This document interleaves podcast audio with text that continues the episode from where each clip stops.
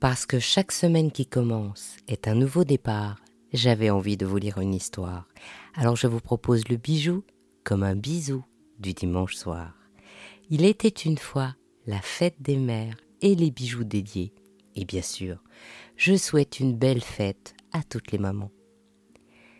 La fête des mères englobe à la fois une reconnaissance de l'état de femme et de mère. C'est là la complexité de cette fête qui est célébrée dans le monde entier, mais pas toujours à la même date. On trouve les premières traces de célébration des mères dans la Grèce antique lors des cérémonies printanières en l'honneur de Rhéa. Pour mémoire, Rhéa est une titanide. Elle est la fille d'Ouranos qui incarne le ciel et de Gaïa qui représente la terre. Elle est à la fois la sœur et la femme du titan Cronos et la mère des dieux et déesses Hestia, Déméter, Héra, Hadès, Poséidon et Zeus. Mais Cronos, averti par Ouranos et Gaïa qu'un de ses enfants doit le détrôner, se met à dévorer ses propres enfants.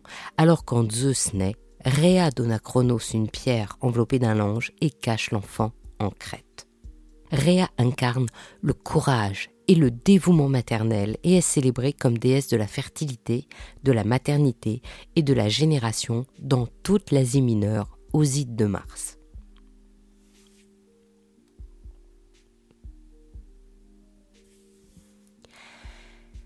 Un deuxième mythe à l'origine de la célébration des mères est celui de Cybèle. Cette déesse est abandonnée à la naissance et recueillie par un léopard ou un lion qui l'éveille au mystère du monde. Elle dispose des clés de la terre donnant accès à toutes les richesses. Elle incarne la fertilité et fait l'objet d'un culte orgiastique avec mutilation rituelle. Elle symbolise aussi la nature sauvage et peut guérir ou envoyer des maladies. Elle représente donc un principe maternel différent, lié à la fertilité, mais également à une conception féminine un peu effrayante. Dans la mythologie romaine, ces deux déesses vont être fêtées au printemps, le mois de la fertilité, lors des Matrinalia pour Rhéa et des Hilaria pour Cybèle. Et puis, peu à peu, les figures de Rhéa et Cybèle seront assimilées et se fondront même avec celles de Déméter, la déesse des cultures et des moissons. Ces racines antiques expliquent bien la complexité de la fête des mères. Ce peut être une fête charmante où les enfants, quel que soit leur âge, célèbrent leur maman par des offrandes qui symbolisent leur attachement à la femme qui leur a donné le jour et les a ouverts au monde. Ces présents peuvent être des attentions, comme les petits déjeuners au lit, le repas préparé par les enfants qui, implicitement, sont un hommage au travail de la mère de famille. Ce peut aussi être des cadeaux dédiés comme des cartes, des gâteaux, des chants créés spécialement qui symbolisent la création et donc la fertilité implicite, comprise au sens large. Ces deux histoires divergentes expliquent que la fête des mères est assimilée à la fête de la femme en Albanie, Bosnie-Herzégovine, Bulgarie, Moldavie, Roumanie et Serbie. En République tchèque, la femme et la mère ne sont fêtées à deux dates différentes que depuis dix-neuf cent quatre-vingt-neuf, à la suite de la Révolution de velours. Et en Russie, c'est par décret en novembre dix-neuf cent quatre-vingt-dix-huit que cette fête est créée. En Australie, elle prend ses racines dans l'aide aux mères sans ressources vers dix-neuf cent vingt-quatre. Les Anglais célébraient leur maman par le Mothering Sunday depuis le quinzième siècle, avec une connotation religieuse liée au carême. La fête des mères officielle et civile date de dix-neuf cent quatorze. Aux États-Unis, Anna Maria Reeves Jarvis s'était investie dans l'amélioration des conditions de vie des mères et des enfants suite à la guerre de sécession. Elle imagine dès dix-huit cent soixante-seize le jour de l'amitié pour les mères. Sa fille, la publiciste Anna Jarvis, reprend l'idée à la mort de sa mère. Elle démarche la plupart des États qui sont favorables à son idée. Par ailleurs, le président des États-Unis cherche à rassembler le peuple américain, divisé par des tensions européennes à la veille de la Première Guerre mondiale, et trouve que la commémoration des mères remplit cet objectif. Alors le huit mai dix-neuf cent cinq, le Mother's Day est acté et une tradition de cartes de vœux fêtant cet événement est lancée. En France, la fête des mères est liée au problème de la fertilité. l'Allemagne impériale qui a annexé l'Alsace-Lorraine en dix-huit cent soixante et onze, est alors considérée comme l'ennemi du moment et paraît beaucoup plus dynamique du point de vue de la natalité.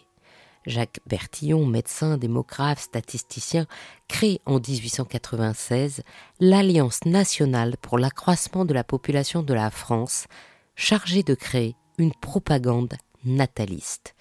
Il est le premier à imaginer la création d'une journée officielle pour honorer publiquement les pères et mères de familles nombreuses. C'est le dix juin dix-neuf cent six, à l'initiative de Prosper Roche, fondateur de l'Union fraternelle des pères de familles méritants d'Artas en Isère, qu'a lieu une cérémonie en l'honneur des mères de familles nombreuses. L'origine du diplôme de haut mérite maternel est conservée dans la bibliothèque de l'Institut de France. Mais c'est la Première Guerre mondiale qui va inscrire la fête des mères dans les habitudes. En mai dix-neuf cent dix-huit, le général Pershing ordonne de distribuer à tous les soldats sous son commandement des cartes postales d'hommage à envoyer pour le Mother's Day. Il fait aussi réaliser un film d'actualité par Gaumont. Les soldats du corps expéditionnaire sont américains, mais aussi anglais, néerlandais, français, belges. Alors le Mother's Day va pénétrer tous ces pays. En dix-neuf cent dix-huit, la Journée des mères de Lyon est célébrée en hommage aux mères et aux épouses qui ont perdu leurs fils et leurs maris à la guerre. Après une guerre, le gouvernement cherche, encore une fois, à doper les naissances et crée, en dix-neuf cent vingt, une fête des mères de familles nombreuses et puis en dix-neuf cent vingt-six, une première cérémonie officielle nationale remet des médailles de la famille française aux mères de familles nombreuses afin de leur témoigner toute la reconnaissance de la nation. En dix-neuf cent quarante-deux, c'est le maréchal Pétain qui célèbre la maternité. Après la guerre, le vingt-quatre mai dix-neuf cent cinquante, la République française, au travers du ministère de la Santé, institue la fête des mères le dernier dimanche de mai, sauf si cette date coïncide avec celle de la Pentecôte, auquel cas elle est repoussée au premier dimanche de juin. Cette action sera à la charge du ministère chargé de la famille à partir de deux mille quatre. Cette histoire de la fête des mères explique pourquoi, si l'on fête les mères et s'il est très agréable d'offrir comme de recevoir un bijou à cette occasion, il n'y a pas à proprement parler de bijoux typiques de la fête des mères. Cependant, deux sortes de bijoux peuvent historiquement s'offrir à la fête des mères, pour lequel je vous conseille de surveiller les ventes aux enchères. Il y a le collier de servitude ou collier d'esclavage qui a eu son heure de gloire sous Louis quinze, lequel l'offre à la comtesse du Barry et en lance ainsi la mode. Il est composé de trois chaînes d'or qui symbolisent le passé, le présent et le futur et sont reliées par des médaillons appelés briquets. Ce collier est gage d'amour et de lien marital et s'enrichit de chaînes supplémentaires à la naissance des enfants. Au dix-neuvième, les médaillons scandent d'émail, de camée, puis de diamants et de pierres précieuses. La Bourgogne affirme que ce collier est originaire de sa région, mais on trouve également de très beaux exemplaires venant de Normandie.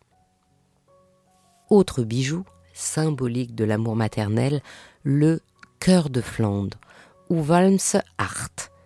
Le diamant central est le centre du bijou en forme de cœur qui représente le cœur de Marie et son amour immense pour son fils Jésus. Il est traditionnellement entouré de dix diamants plus petits qui symbolisent les dix vertus de la Vierge.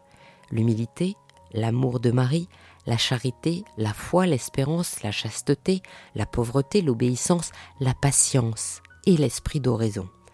Dans les plus beaux cœurs de Flandre, on trouve les trophées de l'amour liés au dieu Eros en référence à la mythologie grecque.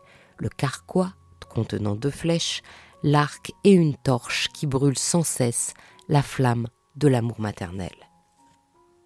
Ce bijou, porté en pendant ou en broche, était très en vogue au dix-neuvième et particulièrement ancré dans la région d'Anvers, dès le dix-huitième où il était porté en l'honneur de la Vierge Marie, patronne de la ville d'Anvers, et célébré le quinze août qui est la fête de la Vierge Marie et également fête des mères. Au musée royaux d'art et d'histoire à Bruxelles, une salle entière est consacrée au cœur de Flandre. Ce bijou est plus rare à trouver que le collier d'esclavage et c'est la gémologue experte Céline Rose David qui m'a expliqué la tradition de ce bijou représentatif de l'amour maternel. Ainsi se termine cette histoire d'Il était une fois le bijou. Je suis Anne Desmarais de Jotan et je donne une voix aux bijoux chaque dimanche. Et si vous aussi vous avez envie de faire parler vos bijoux et votre maison, je serai ravie de vous accompagner pour réaliser votre podcast de marque ou vous accueillir en partenaire dans mes podcasts natifs. La semaine prochaine, je vous retrouve sur ce podcast. Et puis le dimanche suivant, ce sera le cinquième épisode de la saison consacrée aux montres et bijoux érotiques sur le seul podcast thématique de la joaillerie, Il était une fois le bijou. Et notre rendez-vous avec Brillante, le podcast des femmes de la joaillerie, sera le dix-neuf juin. Pour ne manquer aucun de nos rendez-vous du dimanche autour du bijou, abonnez-vous à chacun de ces trois podcasts sur votre plateforme d'écoute préférée et encouragez-moi en partageant l'épisode sur vos réseaux sociaux. Si vous êtes sur Apple Podcasts, Spotify, YouTube, mettez des jolis commentaires, des pouces, des étoiles. C'est ce qui permet de doper le référencement des podcasts.